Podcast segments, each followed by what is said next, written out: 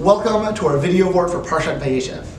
Our nation's descent to Mitzrayim begins in this week's Parsha, when Yaakov sends Yosef to go check on his brothers. And on the surface, this is a somewhat strange parenting decision.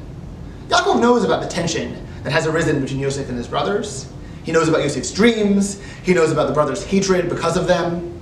So what was he trying to accomplish by sending Yosef to go visit the brothers? If he just wanted to know how they were, he could have sent any of his servants. Why send Yosef? The Rebbe of Radomsk explains that if we read Yaakov's instructions closely, we'll see what he was going for. Lech na urei, go and see, says Yaakov, et shalom achacha, the peace of your brothers, that shalom hatzon, and the peace of their sheep. What Yaakov was suggesting is that Yosef needs to change the way he looks at his brothers.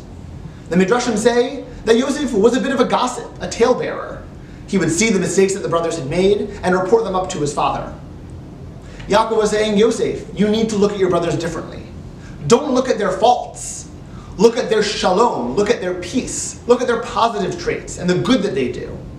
If you do that, we could heal the rift that has arisen between you and your brothers. Yaakov's message to Yosef is also resonant for us in our own lives. We have the opportunity when we see other people to look at their faults and their failures, the things that we could gossip about and slander. But Yaakov reminds us to look for the good in other people, look for their positive traits, look for the things that they excel at. And if we do, then we'll merit what Yaakov promises at shalom achacha, peace amongst brothers. Good Shabbos.